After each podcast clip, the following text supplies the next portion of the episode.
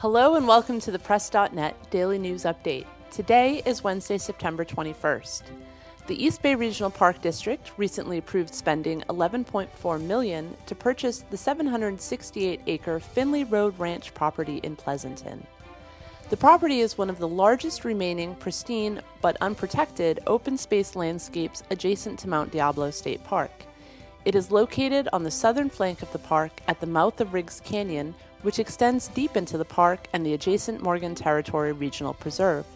The proposed acquisition would secure a site for the eventual development of a staging area at the entrance to the canyon, greatly improving recreational access into this relatively remote area that is laced with an extensive trail network. Bay Area based Land Trust Save Mount Diablo is supporting the Park District in this acquisition effort through its advocacy work with state and local elected officials and funding agencies. That's all we have for you today, but we'll see you next time.